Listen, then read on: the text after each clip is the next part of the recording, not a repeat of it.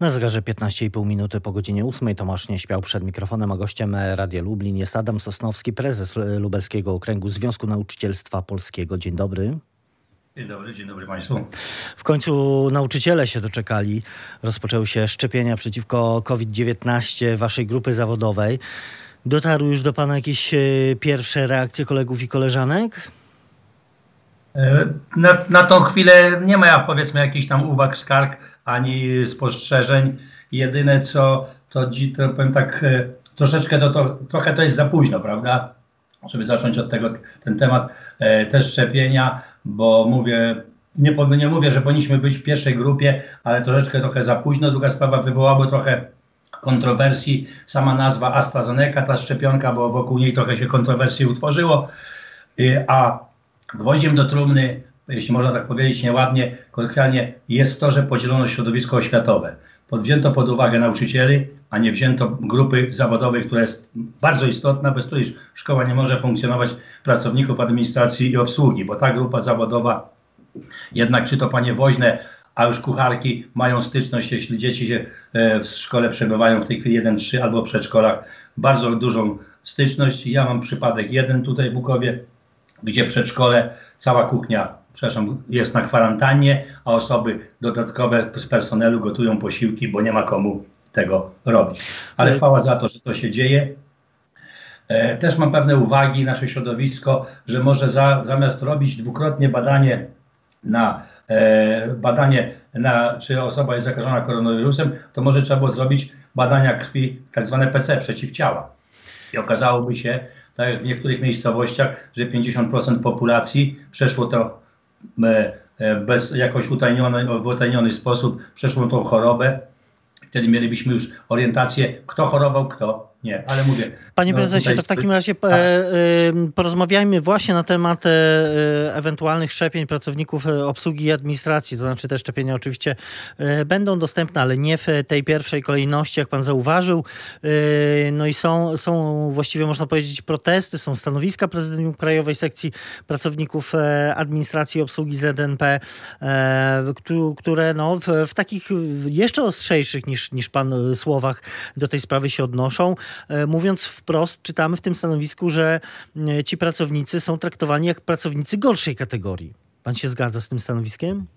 To znaczy powiem tak, e, utożsamiam się ze stanowiskiem koleżanki przewodniczącej. Ja to powiedziałem tak delikatnie, normalnie, prawda? Bez emocji, ale podzielono środowisko, tego się nie porobić. Powinno być. Szkoła to są dzieci, pracownicy pedagogiczni, pracownicy niepedagogiczni i dodatkowo rodzice. I dokonano podziału samego środowiska oświatowego. Bo szczególnie w, w, przedszkolach, żłobkach e, e, sytuacja jest taka, że ci pracownicy administracji, czy przede wszystkim obsługi, obsługi. E, bardzo często są bezpośrednio zwi związani z przyjmowaniem dzieci do tej placówki. Oni obcują na początku z, i z rodzicami, z dziećmi w tym pierwszym momencie przyjęcia do, do placówki. No i, i stąd te oczekiwanie, że, że powinni być zaszczepieni, ale tutaj minister Czarnek, z którym też zresztą w piątek rozmawiałem, e, mówi, że oczywiście rozumie te e, argumenty, e, przekazuje je do Ministerstwa Zdrowia w ramach rządu, no ale na razie ta grupa pracowników musi jednak poczekać, uzbroić się w cierpliwość. No tak, jest to przykre. Jest to przykre, że dokonano podziału, a z, z, władzą nie dyskutuje się. Możemy mieć uwagi, a tutaj jednak podjęto na górze taką decyzję, ale jest to przykre i dla nauczycieli, że ta grupa zawodowa, z którą my współpracujemy bezpośrednio, nie została ujęta w szczepieniach. A druga sprawa, ci pracownicy, proszę, jak tu pan zauważył, proszę, jak te osoby się czują. E, ta woźna e, w przedszkolu, czy w, szko- w klasach 1-3, to jest jak gdyby druga matka, bo ona, jak to pan zauważył, odbiera to dziecko bezpośrednio. Ona ma tą styczność. Mało tego, ta, ta, ta pani po korytarzach przemieszczając się, no jak gdyby może, może nawet być tym nosicielem, prawda? Dlatego powinniśmy tutaj, a to nie jest aż tak duża grupa zawodowa, żeby dokonać, dokonać szczepień. Tym bardziej proszę zauważyć, że w środowisku nawet e, nauczycielskim. Nie wszystkie osoby zgłosiły się do szczepień. Tak samo i tutaj można pewien błąd wziąć, że to będzie 50% populacji tych, e, tych pracowników administracyjnych, właściwie obsługowych, bo administracja, jak pan zauważył, to troszeczkę dalej siedzi i można było dokonać szczepień. Tym bardziej to nie jest duża grupa, bo te klasy. E, 4-8 szkoły ponadpodstawowe nie są brane pod uwagę. No właśnie, co, w tej prawda? chwili od... Się, tylko się sprawa tyczy przedszkoli, żłobków e, i klas 1-3. No właśnie, do, do tej pory mamy taką sytuację, że, że w momencie rozpoczęcia e, tej akcji e, szczepień niespełna 270 tysięcy z tej pierwszej grupy nauczycieli, którzy pracują stacjonarnie, zarejestrowało się, chciało, chce się szczepić. Jak informowało Ministerstwo Edukacji i Nauki, to mniej więcej 65% uprawnionych. Dzisiaj rozpoczynają się, czy właściwie już rozpoczęła się od godziny 8 rejestracja kolejnych y, grup w ramach środowiska nauczycielskiego. Mm, y, te 65%, y, te, te 270 tysięcy tych, którzy na tę chwilę byli uprawnieni, to jest dużo? To znaczy pan tak, no to są uprawnieni, ale tutaj w pierwszej w grupie były brane osoby przedszkola e, i klas 1-3 tych osób, nauczycieli, którzy pracują zdalnie, nie brano pod uwagę. Jest nas w okolicach 600 tysięcy pracowników pedagogicznych w Polsce, więc tutaj to jest tak, powiem tak, nie jest to dużo, nie powala na nogi, ale jak się orientuje w niektórych przedszkolach, na 10, na 12 osób personelu 3-4 osoby zgłosiło się do, do, szczepień, bo to, są, to jest z dobrej, nieprzymuszonej woli. Druga sprawa, e, obaj pewnie wszyscy wiemy, że część osób e, nikomu nie meldowała, nikomu nie zgłaszała, przeszła to objawowo, bezobjawowo, więc te osoby automatycznie same siebie wyeliminowały. Jak była praca zdalna, więc te osoby nie korzystały z żadnych zwolnień lekarskich, w domu siedziały i przeszły koronawirus. E, panie prezesie, e, a jakie właściwie jest oficjalne stanowisko? Bo pan wspomniał o tym, że były e, pewne wątpliwości związane ze szczepieniem preparatem AstraZeneca. Jakie jest oficjalne stanowisko Związku Nauczycielstwa Polskiego w sprawie szczepienia nauczycieli tym preparatem? No bo pamiętamy też Sławomir Bronia, szef ZNP, z jednej strony mówi o tym, że żądacie skutecznej szczepionki, a nie eksperymentowania na nauczycielach, a z drugiej strony potem nieco tonował te nastroje mówiąc, że nie deprecjonuje AstraZeneca tego preparatu? Powiem tak, e, jak każda szczepionka, tak i ta budzi pewne kontrowersje, bo wiemy doskonale, że szczepionka przeciwko grypie, kiedyś gruźlicy, odrze, to też budziła, proszę zobaczyć, ile, o, ilu rodziców dzisiaj nie szczepi małych dzieci pod wpływem nawet e, nacisków, dopiero się godzi albo wraz, nawet sprawy się odbywają gdzieś tam w sądach, ale tutaj powiem tak, postawiono nas przed faktem takim dokonanym, prawda? E, w ostatnim momencie jako trzecią szczepionkę AstraZeneca wprowadzono i nagłośniono, że jednak ona ma mniejszą skuteczność, są jakieś kontrowersje. Dzisiaj już to gdyby zmodyfikowano, bo zobaczyć, że nawet do 65 roku życia można się to szczepionko szczepić. Taka jest decyzja Rady Medycznej przy premierze, tak, tak, jest. Tak, no tutaj trochę dziwne, bo Szwajcaria tej szczepionki nie bierze, Republika Południowa Afryki, ale mówię, my do Południowej Afryki nie porównujemy się. Szwajcaria jest podobnym krajem, Dlaczego nie wiem, ale to są, mówię, e, ktoś, kto dopuścił szczepionkę, za to odpowiada. I jak ja powiedziałem, każda szczepionka ma pewne przeciwwskazania. I może jedne, jeden e, bezobjawowo przejść szczepienie, inna, inny organizm inaczej zaakceptuje. Mamy tą szczepionkę, cieszmy się, że mamy, nie mamy już tutaj e, e, utyskiwać. E, chwała za to, żeby to, i tą grupę zawodową jeszcze administrację obsługi objęto i żyjmy dalej i czekajmy na to, że może niedługo nastąpi odmrożenie e, zdalnego nauczania, że wrócimy do normalnej pracy, czego Państwu i sobie życzę, bo powiem tak, ja dzieci już mam odchowane, mam jedną córkę w ostatnim roku na studiach, ale mam wnuków, wnuki. E, wnuczka w trzeciej klasie, to ona dopiero teraz pełno piersią żyje, bo poszła do szkoły, a wnuk w szóstej klasie mówi, dziadek, a dlaczego nie ja? Bo chyba sami wiemy, że wszyscy jesteśmy tą sytuacją zmęczeni. I o tym e, także porozmawiamy e, w dalszym e, ciągu naszej rozmowy. Ja przypomnę, Adam Sosnowski, prezes Lubelskiego Okręgu Związku Nauczycielstwa Polskiego, jest gościem Radia Lublin. My na ten ciąg dalszy właśnie zapraszamy na radio.lublin.pl i na naszego radiowego Facebooka. A słuchaczom radia bardzo dziękujemy. Dziękuję bardzo. Adam Sosnowski, e, prezes e, lubelskiego ZNP jest nadal gościem e, Radia Lublin. No, no, właśnie, zanim jeszcze panie prezesie porozmawiamy o tym zdalnym nauczaniu, jeszcze chciałem tylko dopytać, bo, bo mówi pan o, o tym, że no właśnie są różne nastroje w ogóle w społeczeństwie, jeśli chodzi o nastawienie właśnie do szczepionek. A czy, czy nauczyciele powinni być pana zdaniem jakoś specjalnie zachęcani do szczepienia się przeciwko COVID-19? Powiem tak, to już jest włas, do, do, dobrowol, dobrowolność, własna i przymuszona wola, ale jesteśmy tą grupą, która styka się z potężną rzeszą na ży żywego organizmu. Proszę zobaczyć, że dziecko ma rodzinę, ma rodziców, ma e, rodzeństwo i to ten kontakt bezpośrednio z uczniem, z dzieckiem powoduje, że my jesteśmy tą grupą bardzo mocno zakażeni. Druga sprawa, zarażeni, przepraszam. Druga sprawa, no też korzystamy z własnego życia, gdzieś tam wychodzimy. I to nie my możemy być zarażeni, możemy my zarażać, prawda? I to się pętla zamyka. No właśnie, pytanie, czy, czy, czy jakoś, e, czy to środowisko e, związkowe, e, czy to, nie wiem, samorządy jako organy prowadzące, e, pan dostrzega taką potrzebę, że trzeba jeszcze zaktywizować i jeszcze mocniej zachęcać nauczycieli do tego, a może jakimiś e, e, benefitami do szczepień?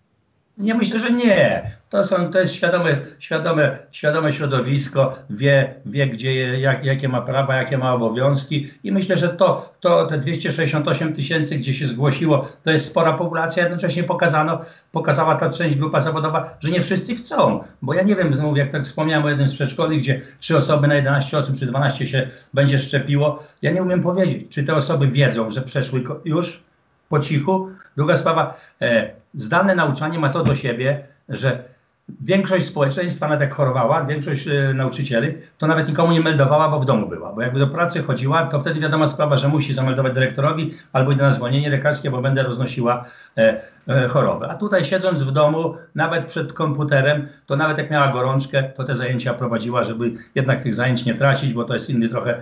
Także myślę, że tu zachęcać nie, to jest świadome. Tylko powiem tak, czujemy, panie dyrektorze i szanowni państwo, niedosyt, że dokonano podziału. Nie powinno być podziału środowiska oświatowego. Przepraszam, moja koleżanka sprzątaczka, moja koleżanka e, kucharka jest takim samym pracownikiem. Mało tego, ona posiłki szykuje.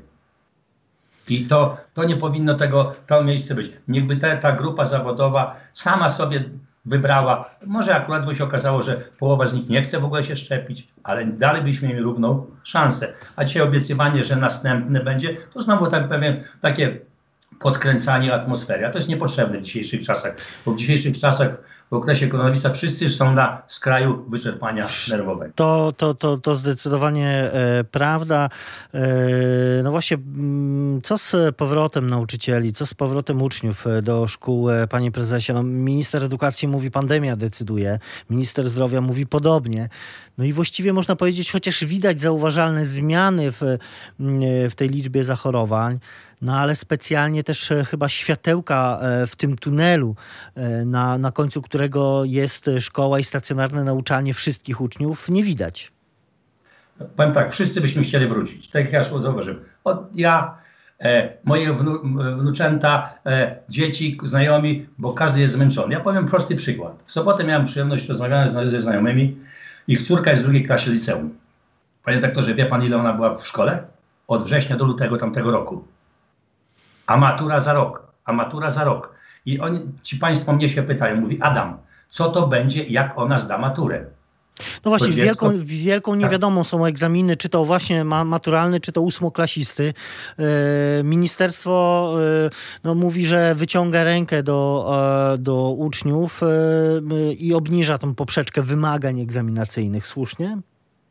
Powiem tak, no, trzeba jakiś gest dobrej woli wykonać, bo te dzieci są. No, ja rozmawiam z nauczycielami. Nauczyciele, część nauczycieli mówi, że te dzieci niewiele tracą. Jak jest dziecko ambitne i chce, to się uczy.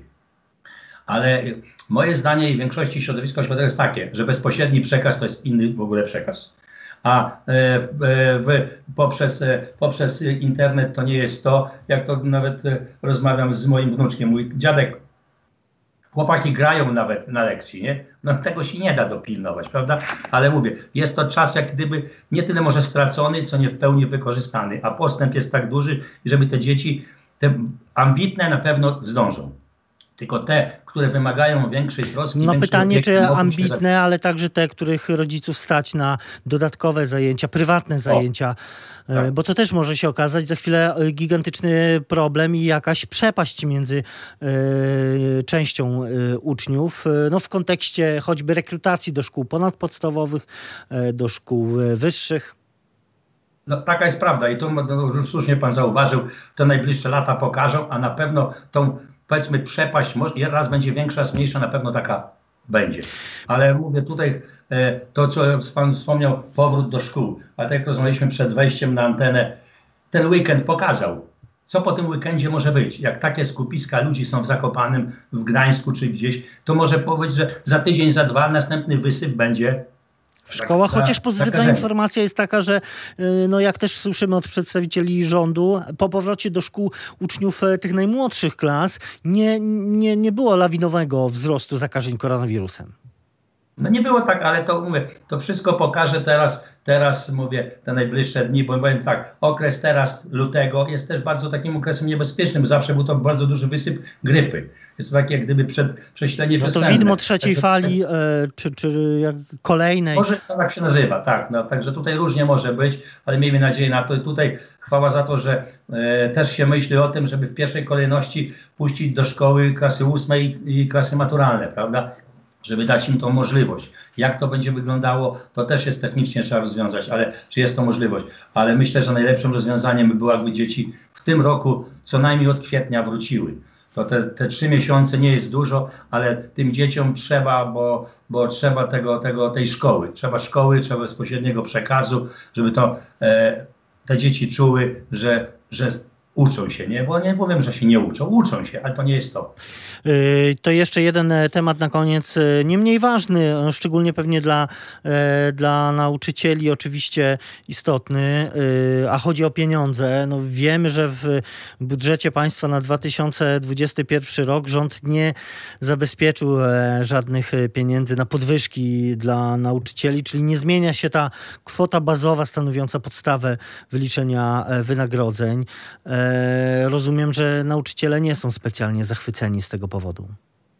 To czy e, w 2019 roku, kiedy Solidarność podpisywała z rządem porozumienie w strajku, na początku strajku, e, mówiono o podwyżkach, prawda?